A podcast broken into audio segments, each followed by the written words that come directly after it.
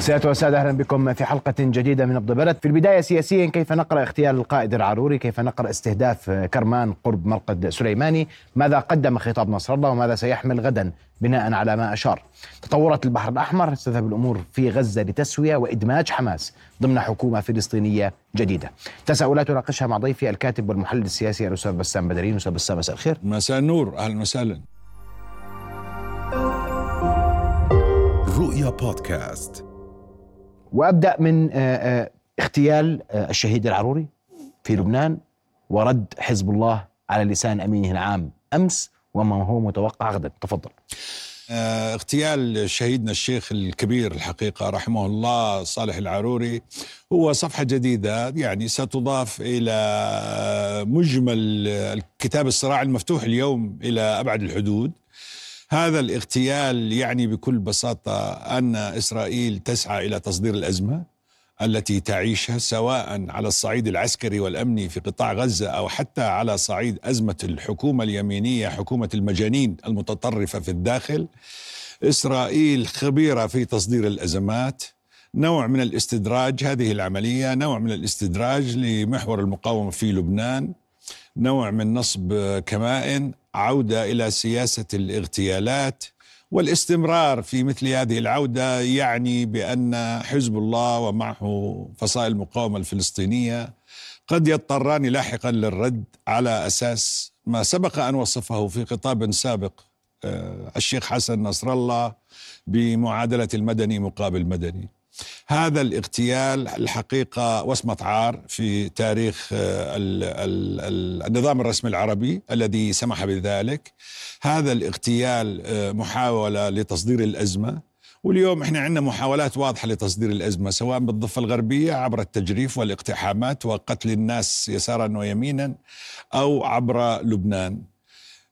في النهاية آه، خرج علينا ما يسمى بالناطق باسم آه، مجلس الأمن القومي هذا الأمريكي جون كيربي لكي يقول عبارة مخجلة ويندى لها الجبين في الواقع عن رحيل الشهيد رحمه الله ورفاقه الشيخ صالح العروري بأن أحدا لن يفتقد هذا الرجل وأنه إرهابي. أنا يعني أريد أن أقول على منبركم خسئت. يا كيربي أنت ومن معك. وباللغة الأردنية الدارجة فشرت في الواقع. ثمة 450 آه، مليون عين تبكي هذا الرجل المجاهد الكبير في الواقع. والإرهابي الحقيقي هو كيربي وبلينكن والرئيس الأمريكي جو بايدن. هؤلاء الذين يوفرون الغطاء للإرهاب الإسرائيلي لا بل يستخدم الإرهاب الإسرائيلي ذخيرتهم وأموالهم. بكل حال آه، آه، لا يعني مثل هذا التصريح وأتحدث هنا عن كيربي لأنه تصريحه مستفز في الواقع إلا أن المعركة على طريقة المسلسلات المصرية القديمة المعركة مستمرة المعركة متواصلة المعركة مفتوحة في أكثر من اتجاه ولا يضر الشعب الفلسطيني ولا يضر المقاومة الباسلة.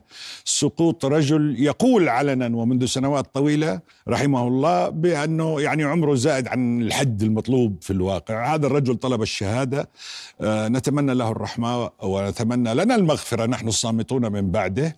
هو ورفاقه بالتالي قادة حماس هنا يا أخي يعني يضربون مثالا كبيرا على حجم التضحيات التي يقدمونها. آه، هم كطليعة فصائل المقاومة قبل غيرهم.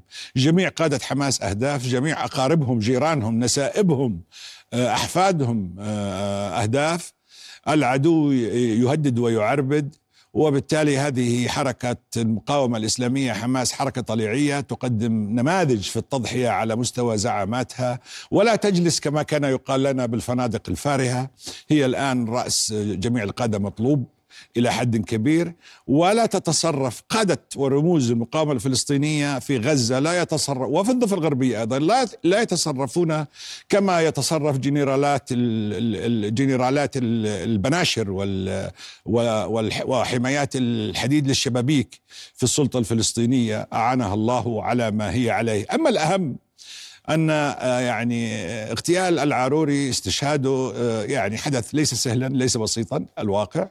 والعملية لم تكن معقدة وتقصد الإسرائيلي أن يستدرج المقاومة اللبنانية بوضوح إلى مثل هذا الكمين وهو حدث سيعقبه ما بعده بالتأكيد كما أعقب 7 أكتوبر ما بعدها ولا زلنا عالقين في هذه الجزئية.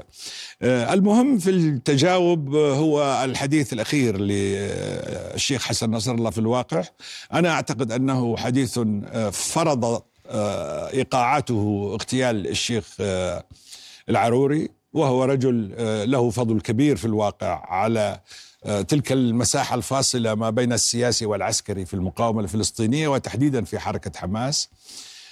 ولكن الحركة ولادة يعني وهذا جهاد ومقاومة وسيأتي بالضرورة من هو أخطر وأهم وأعمق وأكثر عنفا من آه، الشيخ العروري رحمه الله أبناء الشعب الفلسطيني يعني موجودين منتشرين في كل سقاع الأرض.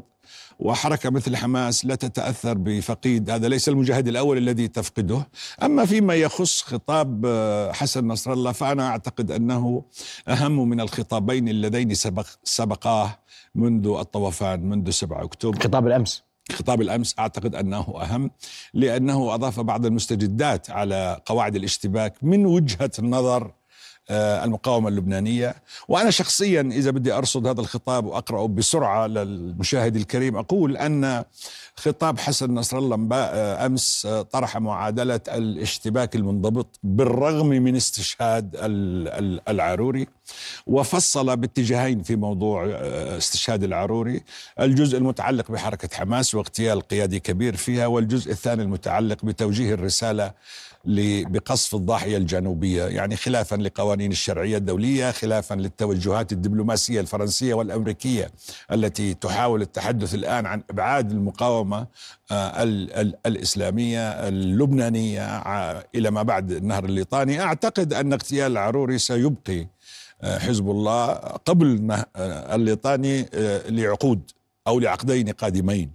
وبالتالي هذا الخطاب طرح معادلة انتقلنا من خطاب من معادلة جبهة التضامن مع القضية الفلسطينية إلى آه، التضامن المنضبط. واضح أنه يريد أن يفوت على العدو الإسرائيلي فرصة جر آه، لبنان برمته إلى المواجهة المفتوحة. والأخطر والأهم والأعمق هو مسألتين برأيي وردتا في خطاب الأمس عند الشيخ حسن نصر الله. الأولى هو تفصيله لمعادلة جبهة التضامن يعني شرحه للأسباب التي دعته للاشتباك أصلا في ابتداء من يوم 8 أكتوبر وهنا عرض أسباب لبنانية وطنية بصورة نادرة وغير مسبوقة ولأول مرة ولم يقل أنه استجاب آه، تحت عنوان توحيد الساحات مع الفصائل المقاومة الفلسطينية ولم يقل أن السبب هو 7 آه، آه، أكتوبر. هو قال أن الاجتماعات الأولى في اليوم التالي ل 7 أكتوبر تضمنت دعوات لحرب مفتوحة على لبنان وإعادة احتلال أجزاء منه وبالتالي استبقت المقاومة اللبنانية وبالتالي لها فضل الآن الآن على الشعب اللبناني وعلى قواه بما في ذلك القوى التي تدعي أو تزعم الواقعية. فبالتالي الحزب استبق حسب شروحات الشيخ نصر الله الأحداث وأسس لمعادلة آه، دفعت باتجاه أن لا يستيقظ الشعب اللبناني على اعتداء تحت عنوان الغطاء الدولي الأمريكي الغربي الكبير إياه. المسألة الثانية التي وقفت أنا عندها شخصيا هي تلك التي يؤكد آه، فيها عدم وجود آه، حالة حالة من توريط آه، لحزب الله عند المقاومة الفلسطينية. لأول مرة يقدم الشيخ حسن نصر الله أمس شرحا مفصلا للأسباب التي أدت إلى 7 أكتوبر وللنتائج التي انتهت إليها 7 أكتوبر أيضا اليوم. عدد مزايا هذه العملية الإبداعية في 7 أكتوبر. تحدث عن عودة القضية الفلسطينية عاد لجذر الصراع وبالتالي يتبنى بالكامل. حزب الله اليوم أنا هذا ما أريد أن أقول بالخلاصة يتبنى بالكامل منطق المقاومة الفلسطينية يقرأ المشهد بصفة تفصيلية ويلتمس العذر. وهذا الأهم وهذه النقطة الثالثة المهمة مسبقا اليوم من القوى اللبنانية التي رفضت توفير غطاء له للمشاركة في هذه الحرب يلتمس العذر مسبقا تحت عنوان القول الواضح والصريح بأن الأسباب التي دفعت الحزب لعدم الاتجاه نحو حرب مفتوحة مع الإسرائيلي وإن كانت لها علاقة بمصلحة وط... آه، بمصلحة الوطن اللبناني فنفس مصلحة الوطن اللبناني اليوم قد تكون هي الأسباب التي تدفع الحزب للدفاع عن لبنان بحرب مفتوحة. إذا خطاب الغد لن يحمل أعتقد أن تلك العبارات تحديدا تخاطب غطاء القوى اللبنانية بشكل أساسي وأعتقد أن حزب الله دخل في مزاج الحرب المفتوحة ولكن المسألة مسألة وقت أين وكيف ومتى؟ هذا هو محور الصراع الاستخباراتي العميق مع العدو الإسرائيلي وهذا هو اليوم محور الارتباك بعد عملية العروري عند الجانب الإسرائيلي. لكن العروري وخطاب حسن نصر الله أمس وخطابه غدا كلها محطات تأتي في إطار تكريس سقوط أقنعة المجتمع الدولي غياب الأخلاقيات في القانون الدولي العودة لجذر الصراع وأصله أن هناك عصابة يعني بس أنت لما تقول لي اسمح لي بس بتقول آه، حزب الله دخل مزاج الحرب المفتوحة؟ نعم أنا أقرأ هذا الخطاب بهالطريقة. وهو ذكر أمس بصراحة قال التشويق للجمعة. لدي ما أضيف الجمعة واعتبروها جزءا من التشويق. التشويق كان يتعلق بالتفاصيل. هو ك... هو أبلغ الجمهور أمس أنه يريد يوم الجمعة أن يشرح تفاصيل المواجهة اللي هي جبهة التضامن الأولى بالثلاث أشهر اللي مروا. للجمهور. يريد أن يشرح التفاصيل التشويق للتفاصيل القصص البطولية. كيف ولماذا ضربنا العمود؟ كيف ولماذا ومتى تصرفنا في الموضوع التالي؟ أعتقد أنه سيدخل بالتفاصيل وبالتالي خطاب الجمعة سيكون تمهيدي أساسي ضمن المناخ الذي أنا آه، آه، أقرأه في سياق التحضير لحرب مفتوحة لأنه الحرب المفتوحة قادمة وستكتسب هذه المرة شرعية بعدما ارتكبت إسرائيل بحكم آه، يعني عميان القوة المطلقة والقتل والإجرام آه، آه، غلطه قصف الضاحيه الجنوبية. سيتت عشان أكون معك صادق. امبارح كان الجميع يتحدث ان عماد مغنية أيضا. تم استهدافه من قبل الاحتلال واغتياله واستشهاده ولم يرد حزب الله على على هذا على هذا الهجوم. لأنه عماد مغني رحمة الله عليه الشهيد عماد مغني استشهد قبل الاتفاق على حقل الغاز والجدل اللي صار العام الماضي وصار في شبه اتفاق وحلول دبلوماسية إنه الجبهة هادئة وآمنة وإسرائيل لا تعتدي، يعني علينا أن لا نسقط هذه المسألة من الاعتبار، اليوم الإسرائيلي يعتدي على ما اتفق عليه مع القوى اللبنانية، الحكومة اللبنانية، الرئيس اللبناني السابق و الجيش اللبناني وحزب الله. يعني بدنا ناخذ المسألة بهذا الاعتبار. هذا أولا. ثانيا أيام استشهاد عماد مغنية لم يكن هناك 7 أكتوبر. ولم تكن يعني أطفالنا ما كانوا يتحولوا إلى إشلاء في قطاع غزة. وما ولم تقصف آه، آنذاك المدن والقرى. وبيت جبيل ما قصفت في ذلك الوقت أيام عماد مغنية. كانت عملية فردية لها علاقة بسوريا وتمت حتى في الداخل السوري عمليا أو على الحدود السورية نعم. اللبنانية. الظروف تماما مختلفة اليوم. الظروف تماما مختلفة وبالتأكيد موقع آه، الشيخ صالح العروري في في هرم حركة حماس متقدم عن موقع الشهيد عماد مغنية في في حزب الله، الظروف الجيوسياسية مختلفة تماما وآنذاك كان في الربيع العربي وكانت قصة المؤامرة على سوريا، كل الاعتبارات اليوم مختلفة وما كان في 7 أكتوبر، ما بنقدر نعمل مقاربة بيناتهم. طب السؤال المهم هو كيف اخترق حزب الله في الضاحية الجنوبية؟ كيف اخترق الترتيبات الأمنية لصالح العروري أنا قرأت شوف إحنا لنا ملاحظات أمنية. يعني أنا شخصيا مش فاهم كيف العروري والطقم العسكري معه اللي هم أبرز قادة الجناح العسكري للقسام في جنوب في جنوب لبنان كيف ساكنين بعمارة بالطابق الثالث أصلا؟ يعني يعني بجوز أنا لاحظت هذا الكلام وأنا مواطن عادي يعني لا أفهم بالترتيبات الأمنية. أه هلا قرأنا تقارير تطرح مثل هذه الأسئلة، قرأنا تقارير تتحدث عن اختراق أمني وعن عملية تحقيق والقبض على سبعة أشخاص، أنا بعتقد إنه كله كلام فارغ. بكل الأحوال إسرائيل استخدمت كل التقنيات، إسرائيل توفرت لديها معلومات ومعطيات آه، أمريكية من الاستخبارات الأمريكية وضربت هذه الضربة وهذه الضربة ناتجة عن تحالف الدولة العميقة الأمنية في إسرائيل مع بنيامين نتنياهو وطاقمه المتشدد آه، لأنهم يريدون توسيع الصراع هذا الطرف يعني يسحب رجل كل العالم نحو توسيع الصراع, الصراع. هذه العملية كفيلة بتوسيع الصراع وقد أنجزت هذه المهمة أنا برأيي لكن المسألة مسألة متى وكيف ومن يوسع قبل الآخر. هذا هو الجانب التكتيكي في خطاب حسن نصر الله أمس. هذه يعني لبنان ساحة مفتوحة بكل الاحوال ليس صعبا أن تضرب عمارة في في في لبنان وليس في الضاحية الجنوبية، لكن إحنا كلنا بنعرف انه اتفاقية الترسيم على حقل الغاز إيالي على المتوسط والبئر رقم كذا ورقم كذا أنا مش عارف أرقامهم، هذه كلها تضمنت كل الترتيبات ومن بينها عدم توجيه أي عملية اغتيال في الساحه اللبنانيه ومن بينها أيضا وقد ألمح إلى ذلك حسن نصر الله أمس عندما قال عند عندما قال بأنه تغيرت المعطيات إحنا اتفقنا على هذا الموضوع. كان في وسطاء ألماني كان في وسيط ألماني وسيط فرنسي عملوا نوع من الاتفاق الشامل يعني قبل سنتين أو ثلاث. فبالتالي طبعا إسرائيل خرقت هذا الاتفاق وعملت هذه العملية. هل هل هناك تقصير أمني أم ليس هناك تقصير أمني هل هناك اختراق أمني؟ لابد من وجود اختراق أمني. لبنان ساحة مفتوحة للاختراقات الأمنية والموساد نشط جدا في المجتمع اللبناني وكلنا نعرف هذه الحقيقة لكن هذا الجواب تجيب عليه الأجهزة الأمنية بكل الأحوال.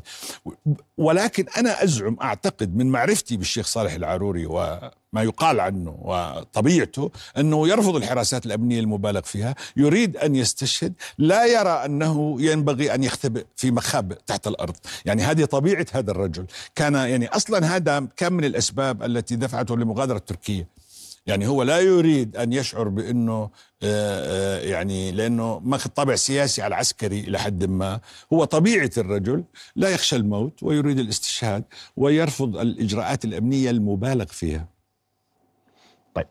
وأنت تحدثت عن تركيا وهناك حديث إسرائيلي واضح أن الاستهداف سيكون لكل قادة حماس في تركيا في لبنان وفي قطر وتزامن هذا هذا العمل أو هذا هذا هذه العملية عملية الاغتيال تزامنت مع إلقاء القبض على أكثر من 30 شخص في تركيا بارتباطهم بالموساد واستهدافهم لشخصيات أجنبية. يعني شوف هي ليست المرة الأولى التي تلقي فيها السلطات الأمنية التركية القبض على شبكة وتقول أنها شبكة جواسيس للموساد الإسرائيلي. آه، ودائما في مجموعة يعني سبعة مره ومرة تسعة ومرة 13 أنا بتردد على تركيا وبروح وبتابع الحدث التركي. اليوم أعتقد أن هذا الإعلان التركي هو أراد أن يقول لإسرائيل إنه لا تجربي تنفيذ تهديداتك على الساحة التركية.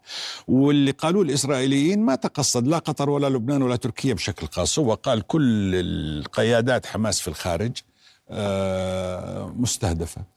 يقول الإسرائيليون اليوم باغتيال الشيخ صالح أنهم بدأوا بتنفيذ هذه هذا الإطار وأنه لن يردعهم شيء. أنا بعتقد حجم التعقيد وهذا تحليل الذي سينتج عن مسألة اغتيال أو تصفية الشيخ صالح العروري ورفاقه قد يردع الإسرائيليين.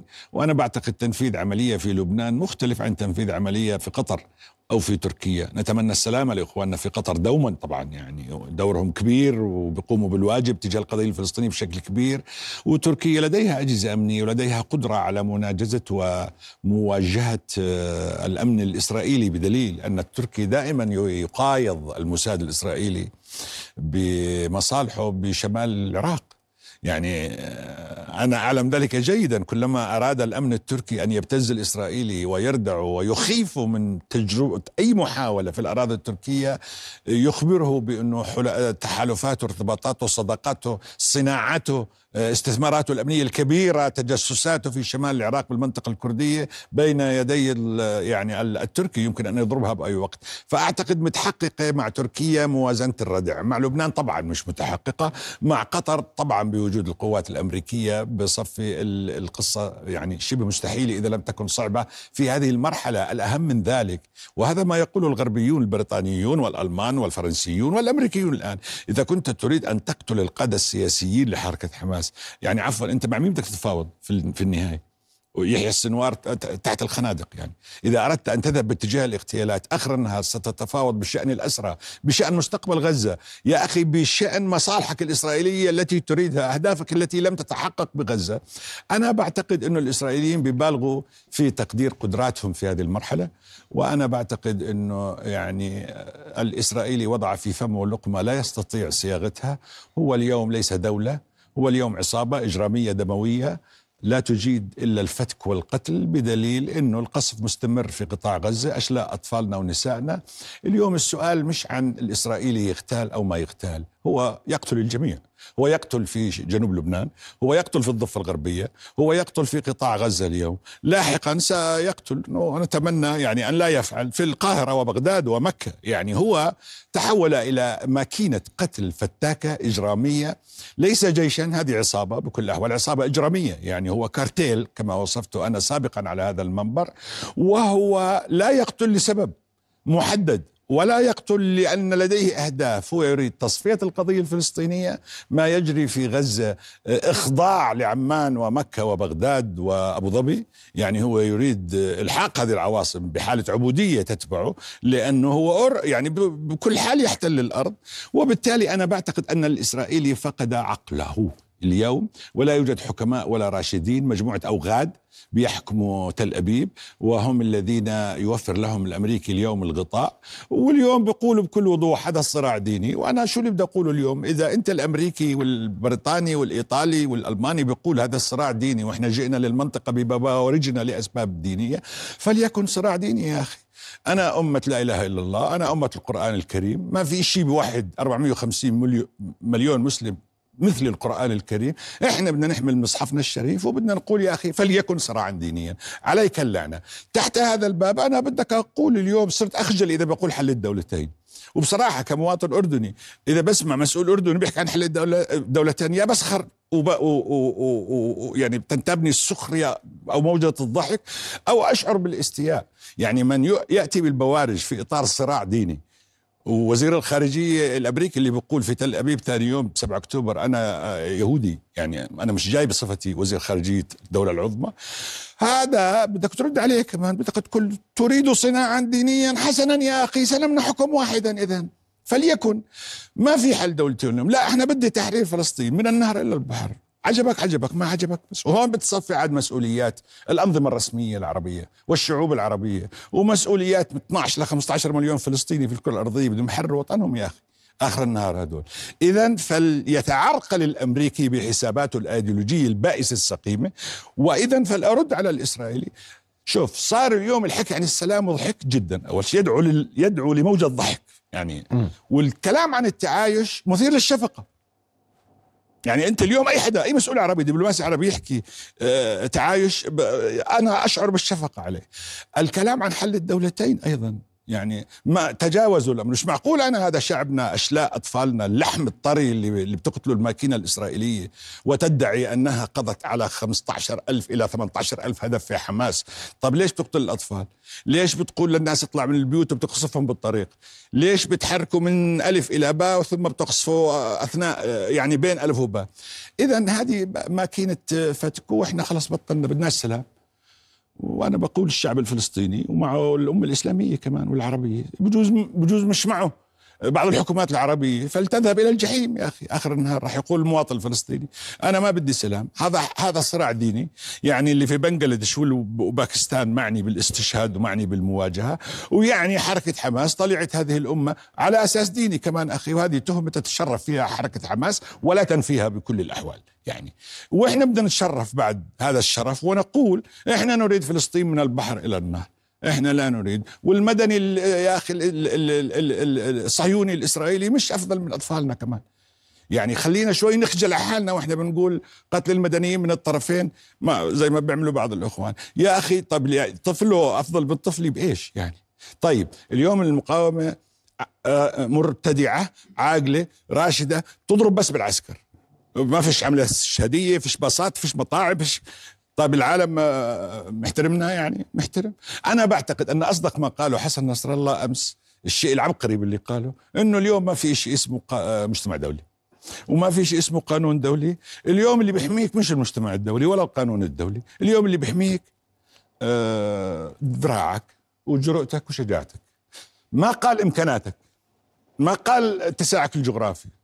يعني غزة قولت الدكتور ممدوح العبادي بالجغرافيا قد المسافة ما بين صويلح ومادبه بالطول وبالعرض قد صويلح والعبدلي حاسبها بالسنتيمتر معالي الدكتور ممدوح. هاي بتقاوم؟ بيجيك ناس بتفلسف الأمة العربية لا تستطيع هزيمة إسرائيل الأردن لا يستطيع مواجهة الاحتلال الإسرائيلي يا أخي شعب جاء محاصر وهي بجابه وبدفع تضحية.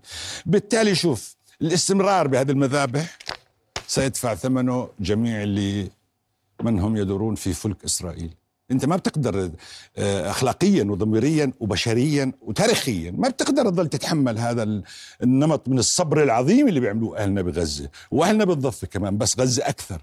هذا الأطفال النساء يا رجل احتلال يخطف طفله رضيعة. احتلال يؤمن مناطق ويقصفها. اليوم في 5800 طائرة مسيرة على مدار الساعة. فوق هذه البقعة الجغرافية اللي تحولت إلى كارثة وجهنم اسمها غزة. هذا كله بترسخ في وجدان الناس. من يستطيع أن يحدثني اليوم كوزير أردني عن حل الدولتين قد لا يستطيع أن يتحدث بذلك أمامي غدا أنا كمواطن أردني. بصراحة. إذا بيستمر هذا الوضع. اليوم العجز العربي العجز النظام الرسمي العربي سيتحول إلى ذخيرة في أيدي الشعوب العربية. بالتالي المقاربات كلها لازم تستنفذ. أوراق القوة كلها أنا أوان استخدامها بكل التفاصيل وبحكيش عن الأردن بحكي على أي مكان بالنظام الرسمي العربي. وبعدين إحنا بطلنا فاهمين أنت هذا بيطرح آه، شعار عقائد الحرب. جاي كغربي مسيحي صهيوني يهودي. بقتل بذبح الأطفال. في غزة. حتى أخواننا في بيت لحم بيحتفلوا بعيد ميلاد السيد المسيح بالطفل غزاوي جثة يعني. بالتالي أنا كيف كيف المفروض أرد عليه يعني؟ يعني أنا كيف بدي أناجزه؟ كيف بدي أواجهه؟ ضل أقول له حل الدولتين؟ بدي أقول له التعايش؟ بدي أقول له إنقاذ ما يمكن إنقاذه آه، مع البريطانيين والألمان من بقايا ما بقالة السلطة الفلسطينية؟ لا اليوم في قوانين جديدة برأيي وتتراكم. واليوم في محور مقاومة له بصمة وقاعد على الطاولة. واليوم حركة حماس دخلت التاريخ ودخلت القلوب. وهذا التعبير استخدم في أماكن مهمة في صناعة القرار في الأردن إنها دخلت القلوب. بالتالي آه، في حقائق وقائع وقائع جديدة على الأرض لابد من التعاطي معها. آخر شيء بدي أحكيه في هذا السياق أخي محمد إحنا مش فاهمين النظام الرسمي العربي. يا أخي زعلان من الشعب الفلسطيني ليش ومن أهل غزة ليش؟ وأنا بطرح بكل براءة هذا السؤال. أنتم زعلانين ليه من أهل غزة؟ شو عمل أهل غزة يا أخي مشان تخذلوا بهذا المستوى لا بل تشارك في التواطؤ والتآمر عليه يعني أخو أخواننا في مصر ليش غضبانين على أهل غزة ليش محاصرينهم ليش ما بيقوموا بواجبهم الأخلاقي اللي بينسجم مع تاريخ وحجم وحقيقة مصر الضميرية والأخلاقية وتاريخها ليش هذا الحصار بهذا الطريقة إخواننا في بعض الدول الخليجية، إخواننا بالسعوديه ليش زعلانين من أهل غزة؟ بإيش أذوهم أهل غزة؟ المقاومة الفلسطينية بجميع فصائلها لم تطلق رصاصة واحدة خارج الوطن المحتل. واحدة. اللي بيتاجروا فيهم اليوم بعض الأنظمة الرسمية العربية هم اللي كانوا يطلقوا الرصاص في شوارع عمان وفي شوارع الرياض من حركات التحرر الوطني إياها القديمة. هذول اللي بيتاجر فيهم النظام الرسمي العربي. طب ليش كل هذا الغضب من حركة حماس والتآمر عليها؟ ليش كل هذا الاستهداف؟ ليش بنشعر بالخجل لما وزير خارجية اليابان يبلغ مسؤول عماني بأنه حكيت مع الدول العربية مع عدة دول عربية قالوا لي إحنا مع إسرائيل. طب والله شيء مخجل هذا اليوم. كمان أنا كمواطن عربي المفروض أتحمله؟ طب أنا عندي أطفال وخايف عليهم بعمان وبالقاهرة وببغداد وبمكة وبالرياض وبجدة. أنا يعني بدي أسلم هيك مستقبل أطفالي لهذا العبث. ما بصير يعني ما بصير. أنت الشعب الفلسطيني قدم خدمات كبيرة للإدارة الخليجية كلها في الصحة والتعليم وله دور وله فضل وله تاريخ. وأنا أعيد وأكرر لم تطلق المقاومة الفلسطينية الحالية. من 30 سنة رصاصة واحدة ما بنشرت عجل. خارج فلسطين المحتلة. طب ليش زعلان منها؟ ليش تأمر عليها؟ ليش بتحاصرها يا أخي أنت المصري؟ ليش بتحاصرها بهذه الطريقة؟ ليش بدك بتتجاوب يعني في ونفسي فيه في قصة محور فيلادلفيا؟ لما يقول لك الإسرائيلي بدي أحتله. ما بيصير تضل هذه المعادلات بهذه الطريقة. أنا أوان أن نستيقظ جميعا. ما هو هذا كله أنت اللي بتحكيه يطرح سؤال أين مآلات الأمور؟ معلش. مآلات الأمور رايحة. الفرز واضح يا عزيزي. مآلات الأمور. إسرائيل في أزمة لا تقل عن أزمة أهل غزة. بكل المعاني والمعايير. الشيء الوحيد المؤلم بهذه المعركة هو الثمن اللي بدفعوه الأخوان المدنيين بغزة خصوصا الأطفال والنساء. من لا يجيد حمل السلاح. أنا ما عندي مشكلة مع كتائب القسام يستشهدوا 90% منهم ومع غيرهم المقاتل من يحمل السلاح يريد أن يقاتل فبالتالي واجهه لكن المخجل أنك تقصف المدنيين وهم نازحين وهم فارين. المعادلة واضحة مآلات الأمور. هذه ليست هذا ثمن مستحق كبير. اوعوا يعني إحنا بدنا نبطل نعتقد أخي محمد إنه هذا الثمن اللي بيدفعه أهل شعبنا الفلسطيني في غزة هو بدل وقف العدوان فقط. هذا آسف هذا كلام فارغ. هذا مش ثمن وقف العدوان هذا ثمن التحرير. والله شخصيا أنا عقدي أقل من هيك مش لازم حدا يقبل. هذا ثمن تحرير فلسطين. ومن البحر إلى النار خلصنا هذيك اللعبة القديمة. لأنه مش معقول كل هذا بس حماس تقول آه، دولة فلسطينية لم بصرف النظر عن ما تقوله حماس. لا حماس قالت ببيانها الرسمي ب 7 أكتوبر تحرير. محمد الضيف قال تحرير. بس مش هذا الموضوع. أنا مش كمان على أهواء حماس ولا غير حماس بدي أمشي. أنا كشعب كمواطن عربي. أنا بقول الثمن الكبير هذا لا علاقة له فقط بغزة وإسرائيل بدها تمنع أذى. تخفف اذى آه، وتدخلات حركة حماس ضدها كما يقول كيربي أمس الأول. لا هذا كلام فارغ. هذا الشعب مدفع ثمن اليوم في ثمن كبير لا يقل عن الحد الأدنى المقبول دولة فلسطينية. أما الحكي دون ذلك اليوم مش مقبول مش مقبول. أصلا العالم بطل يتقبل المجتمع الدولي مش بتقبله. وهذه قصة بتهز وهذه قصة تاريخية. من هنا أنا بقول الثمن مستحق لتحرير فلسطين وليس فقط للرد على العدوان في قطاع غزة. هذه الأنهر من الدم الذي سالت اليوم عندنا 80 ألف ما بين يعني جريح وشهيد. وعندنا إحنا ون يعني مليون و800 ألف آه، نازح. وعندنا مليون ونص لا مأوى لهم. وكلنا بننتظر والإسرائيلي مش الإسرائيلي المجرم الإسرائيلي النازي الإسرائيلي الحقير بكل معنى الكلمة الأخلاقي والسياسي مش راضي يوقف القتل. والنظام الرسمي العربي يعجز عن إدخال زجاجة مياه حتى الآن إلى أهلنا المحاصرين. إذا هذا كله إذا المعركة تاريخية. يعني هذه الحرب اللي بوصفها وزير خارجية الأردن الله يطول عمره أخونا أيمن الصفدي لما يقول حرب إبادة همجية. جلالة الملك وصفها بأنها حرب إبادة. واليوم إحنا الأردن بطور موقفه. أنت شوف كيف الأشياء بتتغير. يعني من كان يتوقع أن نقول أننا سنذهب لمحاكمة إسرائيل في محكمة الجناية الدولية الحكومة مرة عملناها بالزمانات على مستوى برلمان وما طلع ورجع أحد النواب من رئيس اللجنة القانونية كان رجع من المطار. إحنا اليوم في تصريح رسمي بقول هيك اليوم اليوم الصبح في اللجنة المالية. من كان يقول إنه إحنا بنعتقد بنقول التهجير يعني حرب إعلان حرب علينا بهذا التكرار. لا بل نستعد لهذه اللحظة جيدا إذا الأردن اللي هو ثقافته سلام وثقافته وداعة وشعبه مسالم بطبيعته ودولته معتدلة بمزاجها السياسي لم يعد يحتمل كل هذا القتل. بدك أهل الضحايا يحتملوه بعد الآن ويقبلوا بثمن بخس. أنا بقول في معادلة اليوم العلاقة بجلوس المقاومة الفلسطينية شاء الآخرون أم أبوه غصبا قسرا على طاولة إعادة بناء المرجعية الفلسطينية. بصرف النظر عن أي تصورات سواء عندنا بالأردن أو في قطر أو في مصر أو بواشنطن. اليوم المقاومة الفلسطينية وهي مفتاح الحل. هذا واقع بحكم التضحيات والمواجهة. من قاتل يا أخي ودفع تضحيات ليس ليس كمن جلس في منزله أو بالفنادق. من جلس في الخنادق ليس كمن جلس بالفنادق. اليوم في محور مقاومة شئنا ما بينه اليمن الحوثي البحر الأحمر 30 مليون مسلح. اليمن 30 مليون مسلح يا أخي. كيف بدك تتعامل معهم هذه حقيقة اليوم صارت. اليوم أنت عطلت كل الشحن لأنه اجى إجاك طرف اسمه الحوثي ما كان موجود سبع سنين لورا.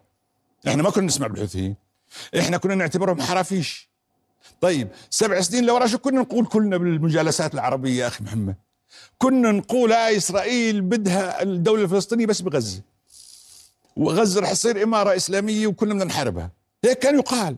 إحنا هيك كانوا قال بدهم يحسموا يهودا والسامرة الضفة الغربية الأرض المحتلة ويعملوا لحماس دولة ب... هيك كانت كل اتهامات إخواننا حتى بحركة فتح لحماس. انهم بدهم يعملوا إمارة إسلامية هدول مع اليهود. بالترتيب. اليوم اكتشفنا عندها أطماع بغزة. مش بس بدهاش تعمل دولة بفلسطين. هذا العصابة الحاكمة بتل أبيب المخبولين اللي اليوم في تل أبيب اللي راح يضيعوا إسرائيل وراح يجروا معها بإذن الله. الولايات المتحدة الأمريكية إلى الحضيض والقاع بإذن الله والغرب كله. بدنا نشوف في يوم كمان إحنا. يعني إحنا بدنا ننام ونصحى ونشوف في يوم.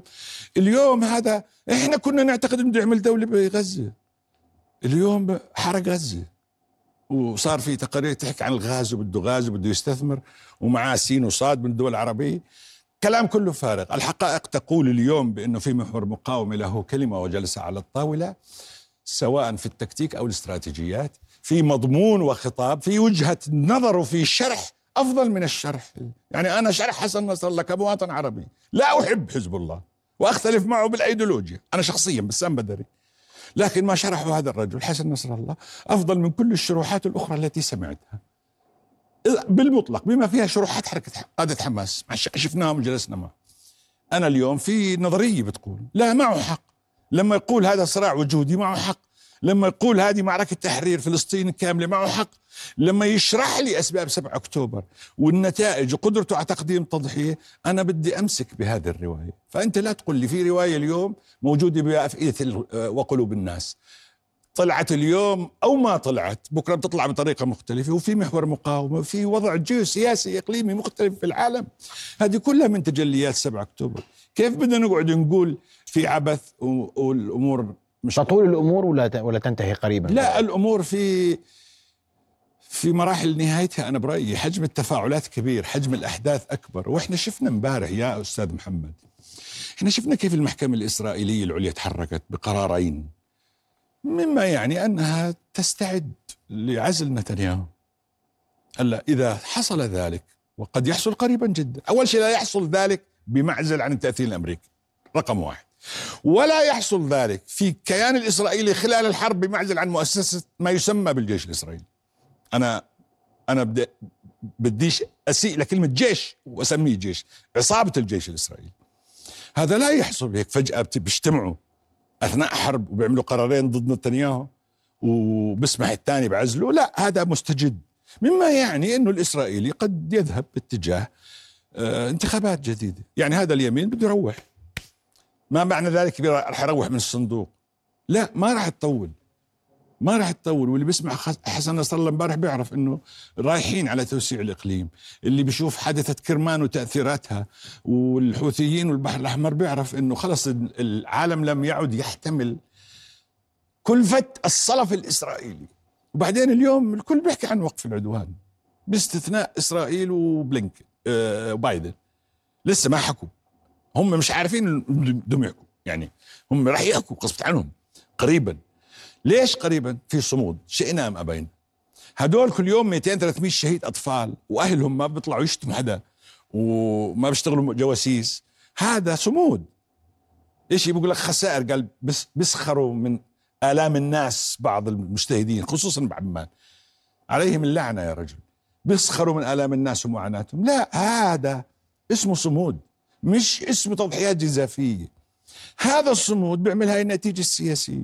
النتيجة السياسية بدها تدخل على خط. أقول لك شغلة اليوم كل الدول العربية بتهندس شيء. ما في إحنا يعني. الله يقوينا ويوفقنا. شيء اسمه المشهد الفلسطيني. بدها تهندسه. تعيد بناء الشرعية الفلسطينية. كله خابط بالحيط.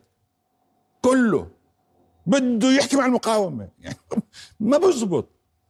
إذا ما حكيت مع المقاومة إذا ما أشركت المقاومة في القرار اليوم وانت بتهندز سواء أردن مصر قطر مين بدك؟ الأمريكان. إذا ما قعدوا على الطاولة إخواننا في المقاومة؟ أصحاب هذا الانتصار الكبير أصحاب هذا النمط التاريخي. أنت راح تخبط بالحيط مرة أخرى وأنت راح تعيد تجربة 30 سنة من أوسلو. أي إحنا بالأردن علقانين ب 30 سنة من وادي عربة مش قادرين نطلع من طريقة تفكيرنا بوادي عربة رغم إنه التحدي كبير ورغم إنه التحدي وجودي. ليش أطول عليك أنا بالإجابة؟ بس أنا حاسس حالي مسترسل. ليش بتضحك؟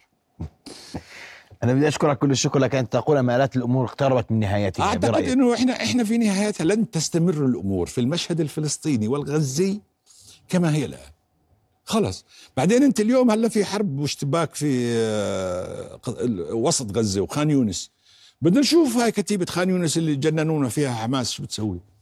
هم بيقولوا هذه أعرق وأفضل وأكثر تدريبا وأكثر تسليحا من كتيبة لواء الشمال. طيب إحنا بلواء الشمال كيعوهم المر للإسرائيليين الشباب؟ شفنا الخسائر وشفنا الدجل وشفنا الإسرائيلي كيف ما بيعلن إلا عن القتيل أو الجريح اللي من أبوين يهوديين مقيمين في تل أبيب. بيعلنش عن الفرنسي المزدوج بيعلنش عن الأسود بيعلنش عن العربي البدوي بيعلنش عن الدرزي. اذا خلينا نشوف إحنا بقية. في شعب اليوم قرر يواجه. هذا يعني بدنا نفهم الأمور بهذه الطريقة. والأمور لن تطول. الأمور لن على تطول. شكلها الحالي. لا ينبغي أن لها أن تطول. لا تحتمل الوضع الاقتصادي العالمي أن تطول. اليوم خطوط الشحن هذه خلص يعني بالنفس الأخير. البحر الأحمر هاي لعبة الحوثيين جننت الدنيا. اليوم الوضع الاقتصادي بيتردى في انتخابات تبدأ بشهر اثنين يعني الشهر المقبل تبدأ الانتخابات الأمريكية الرئاسية. في جدل كبير في العالم آه، في جو جديد بمجلس الأمن. اليوم أكثر من 90% من اللي كانوا ضد وقف العدوان. صار يحكوا بوقف العدوان. يعني بريطانيا فرنسا ألمانيا إسبانيا إيرلندا بلجيكا كله بيحكي بوقف العدوان. أنا بعتقد أنها لن تطول والسبب آه، الصمود الأسطوري نعم. لأهلنا في غزة والأداء المبدع لإخواننا في المقاومة. أشكرك كل الشكر آه، الكاتب والمحلل السياسي الأستاذ بسام بدرين على وجودك معنا ليلى. شكرا لكم عزيزي. شكرا جزيلا. شكرا. رؤيا بودكاست.